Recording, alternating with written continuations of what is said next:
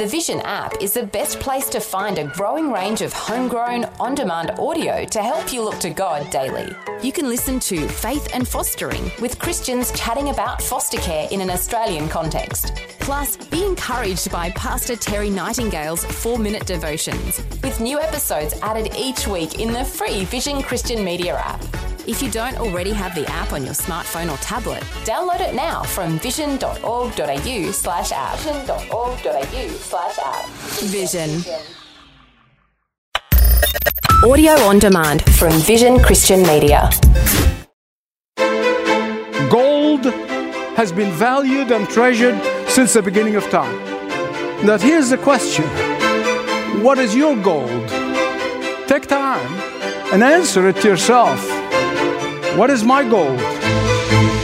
Welcome to Leading the Way with Dr. Michael Youssef.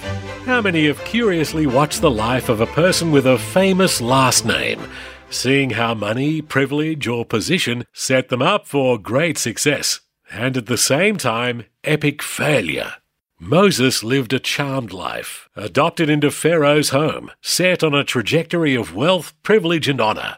Yet God interrupted, leading Moses to deny all, to step out in faith as an example to generations to come. This is part one of Dr. Youssef's new series, Treasure That Lasts. You'll see that God has some tough questions for you, with even tougher answers. But in the end, following God is where true treasure is found.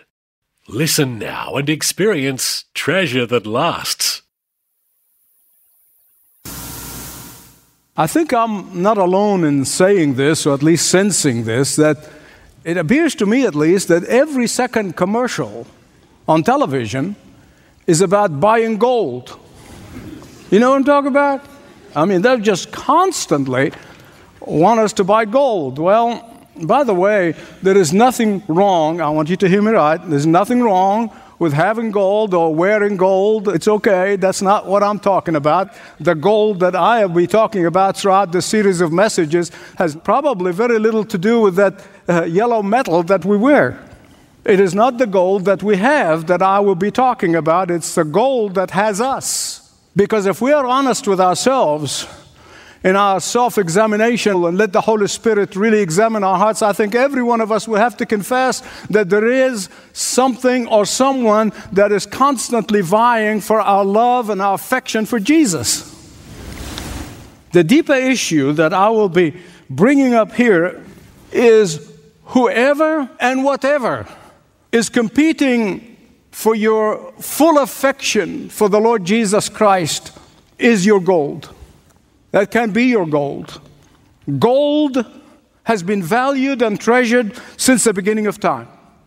In fact, some of you remember when the oil became so valuable, and they used to refer to it as black gold because it has value in it. Now, here's the question What is your gold? What's your gold? That is the question. Take time and answer it to yourself. What is my gold? And once you answer that question, then the next question is Am I willing, for the sake of Jesus and for my love for Jesus, to turn my back on my gold? I want you to turn with me to Hebrews 11:26. One verse. It begins by saying, "By faith Moses," and then the rest of the verse that I'm going to read is a Youssef translation. It's a Youssef interpretation. By faith, Moses turned his back on the gold of a privileged life in Egypt and chose instead to be a type of Christ and be the deliverer of his people. Since the beginning of time, God has given men and women boys and girls, giving them an opportunity to choose, give them the opportunity to decide, give them an opportunity to choose either the world's gold, whatever it is to each of you, or God's glory. Every day, you and I are confronted by opportunities to decide on this question. The first decision that our very first parents made is choosing between God's glory or man's gold. And we know the choices they made. In fact, the word decide or decision, it's mean cutting. Because by the virtue of choosing one option, you are cutting out all the other options. You are deciding. In Acts chapter 7, before Stephen was martyred to death, he somehow said that Moses knew that his mission is to obey God. And he did at a colossal personal cost. Now, that is not something God asks of everybody, but whatever He's asking you to turn your back on, are you doing it? And how can you go about it? You see, Moses' mission is very similar to Joseph, and yet they went about it two different ways. Joseph used worldly powers to bless God's people and save God's people, uh, Moses would reject worldly power for that same purpose. So God does not call two of us to do the same because what is gold to you might not be gold to me, and what is gold to me might not be gold to you. That is why He calls each of us to decide. Today, with a 24 hour news cycles, everyone is looking for the 15 minutes of fame. And so we became a famed, crazed society. And to be sure, fame does bring certain honors. There's no doubt about it. Not going to deny that. A child who's born into a famous family is looked upon as great, whether they've done great things or not, whether they've really accomplished anything. They just have be, happen to be born into a famous family. Powerful political families traffic on their name and fame whether they're competent or not. And that is why heaven values those who determine to choose the glory of God instead of the world's gold. Moses had a choice. He can obey God or disobey God. He really have a choice. Every one of us have a choice. You obey or disobey. Often, disobedience has a short-term advantage. Ah, oh, but in the long run, it is extremely painful. Trust me. Listen, it is hard enough not to seek after these things, whether they're pleasures, whether they're ease, whether they're comfort, whether they are wealth, whatever they may be. It is hard enough not to seek out, but to have them all and then give them all up, that's a, another story. Think about this. Growing up in the palace, the most powerful man in the world at the time, I mean, people were waiting on you hand and foot.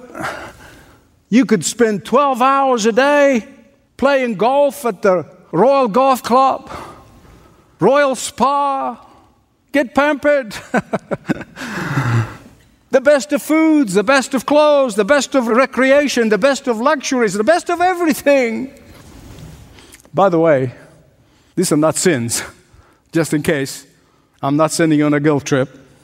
They're not sins in, in themselves. Joseph enjoyed the same things and he was obedient to God. But they would have been a sin to Moses. Whatever comes between you and obedience to the Lord is a sin. That is a sin. And that is why the Word of God commends Moses for giving up the world's gold for God's glory. He gave up everything and anything that stood in the way of perfect obedience. Please hear me right, this is important. Obedience is not always easy. In fact, I can honestly tell you, it's seldom easy. Oh, but the consequences of disobedience is far worse, far worse, far worse.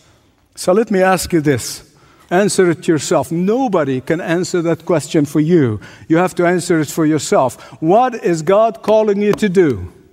When you are alone with God, what does His finger is placed on in your life that is stopping you from the life of holiness? What is it that you are running away from? What mission is He calling you to do, but you dig in your heels? What kind of gold of the world that is holding on to you, that is keeping you from the life of holiness? Only you can answer that question. Hebrews 11:26 again. Let me give you a literal translation. Talking about Moses now. He said, considering the reproach of Christ, greater riches than all of the treasures of Egypt. Now, the word considering here, it's an important word, very, very important, because it means that Moses didn't just say, Oh, okay, God, you're calling me, I'm going to respond. No, no, no. The word considering means that he gave this a long, thoughtful, and careful thought. He weighed the pros and the cons, he weighed the for and against. he weighed the power and the wealth of Egypt against what God is offering him, which is very little, if anything. In fact, a lot of suffering. Then he decided. He considered it all. He made the decision. The worst that he could endure for Christ, whom, of course, he saw by faith down the road, more than 1500 years before Christ was more valuable than what the world can offer him. You say, well, how come? I mean, 1500 years or more before Christ, how could he have seen Christ? How can he envision that? When we get to heaven, we're going to find that everybody in heaven is saved through the shed blood of Jesus Christ, whether they lived in the Old Testament or in the New Testament because those who have lived in the Old Testament, they looked by faith to the cross of Jesus Christ, just like Abraham, who saw that city from afar 2,000 years. And all of those who are saved by every time they saw a lamb being slaughtered, they knew it's a foreshadowing of the coming of the cross of Christ. And that's how they are saved in the Old Testament. In the New Testament, we are saved by faith as we look backward by that same faith. Someone said, you know, if it were Moses versus Egypt, you would have to pity Moses. But it was because it was God versus Egypt, you have to pity Egypt. I can assure you of one thing.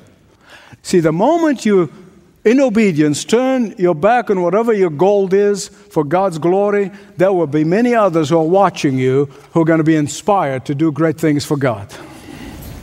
My beloved friends, giving up gold for glory has its own incalculable, because there is no calculator in the world that can measure it. it's incalculable rewards. Listen to what Theodore Roosevelt said, a man who himself was flawed, human being, just like all of us, but he really wanted to do great things. Here's what he said It's not the critic who counts, not the man who points out how strong men stumble or where the doers of deeds could have done them better. the credit belongs to the man who actually is in the arena, whose face is marred by dust and sweat and blood, and yet he survives, he strives valiantly. Moses was this man. He was this man. And no wonder Moses' name was mentioned in the Bible more than 700 times. Now, I go back to Stephen in the book of Acts, chapter 7. Because what Stephen does just before he is martyred and saw the vision of Christ receiving him in heaven, he divides Moses' life into three different stages. Each stage was 40 years. Have you been waiting for God for so long? And you say, When, Lord? this man waited 80 years. I hope I'm in heaven by then. So if God wants to do something, he better hurry up. but here's what Stephen did Stephen divided the life of Moses into three stages, 40 years each. And I'm going to give you a Youssef explanation.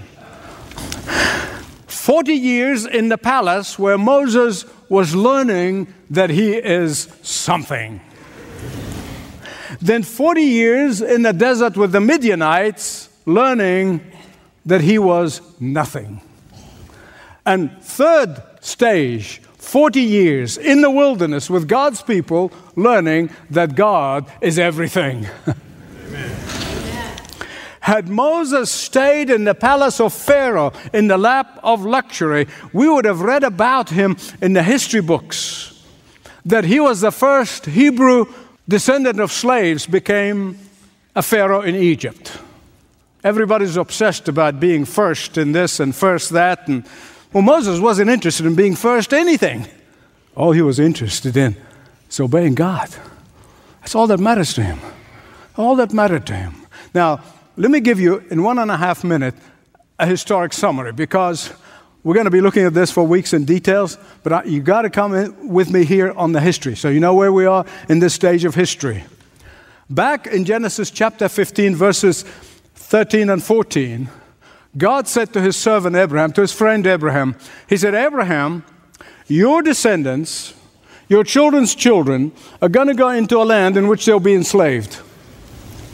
But I'm going to hear their cry and I'm going to send them a deliverer. After 400 years of slavery, I'm going to deliver them. All right, just remember that. Abraham, Moses, 400 years apart. And sure, right on schedule, Joseph, that is Abraham's great grandson, remember his son is Isaac. So Isaac's son is Jacob or Israel, and Israel's son was Joseph out of envy and jealousy, his brothers sold him into slavery in Egypt. And there he became the second highest in the land. What happened to the people of Israel, the children of Israel, they grew in number. They multiplied much faster than the Egyptians. they became numerous. So, what does Pharaoh do in order to keep them from causing trouble? Is that he kept them knee deep in mud making bricks for the Egyptians. And so that Pharaoh oppressed the Israelites to keep them busy. But right on God's schedule, miraculously, he raises up Moses to deliver the Israelites just as he promised Abraham 400 years early. Beloved, listen to me. God always, always, always keeps his promises. He never failed yet, and he ain't going to fail now.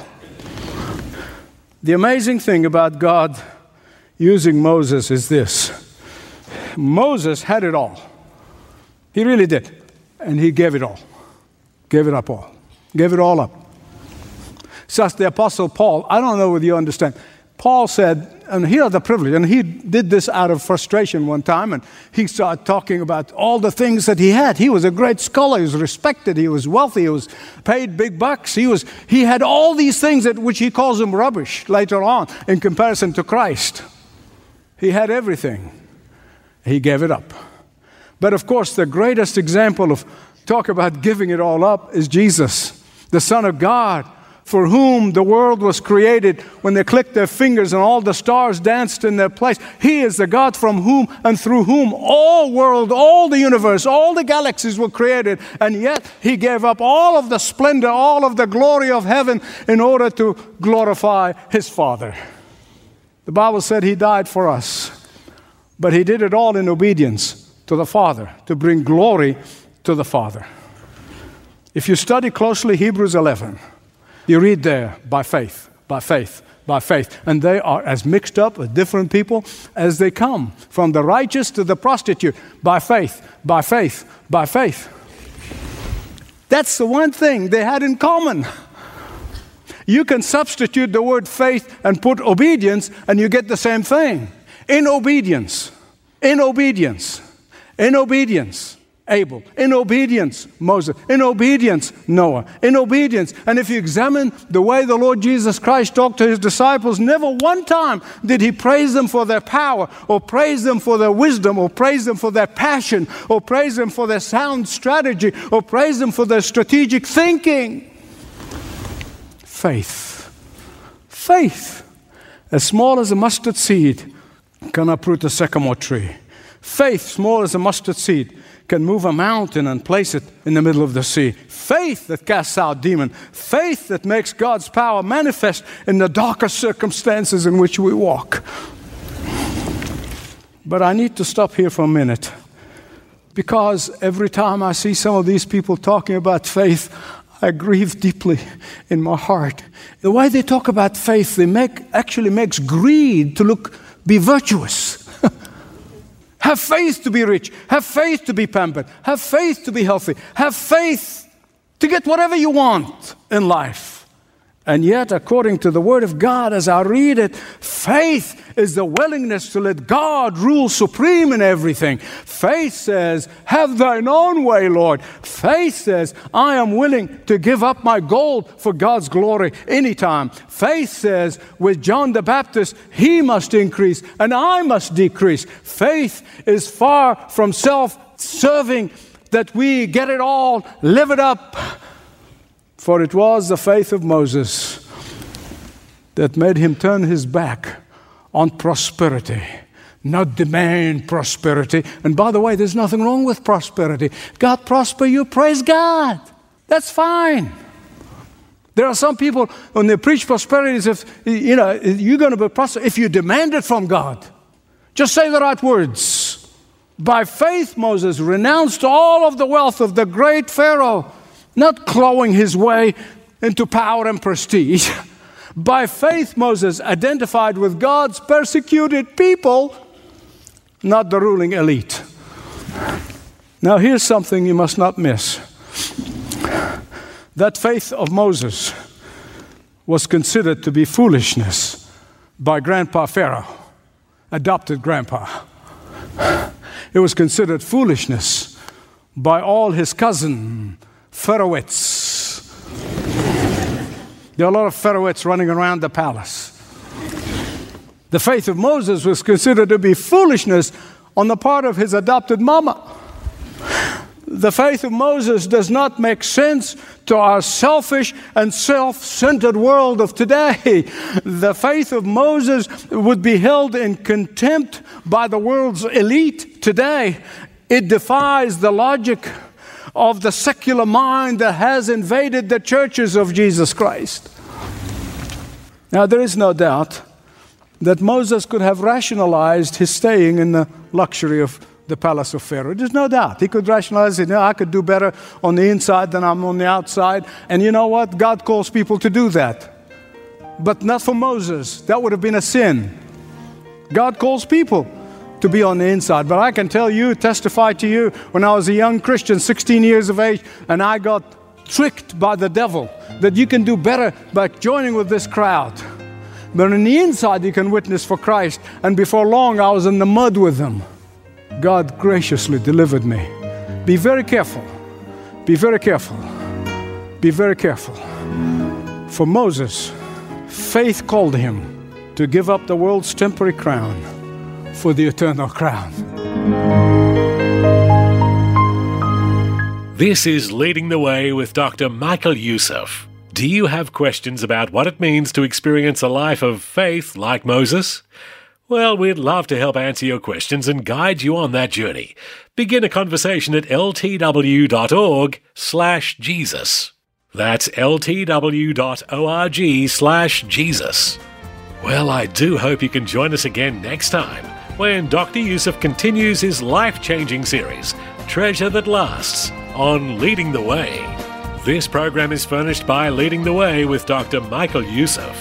Connect through television, YouTube, Facebook, Twitter, and all of our social media networks. Learn more at ltw.org.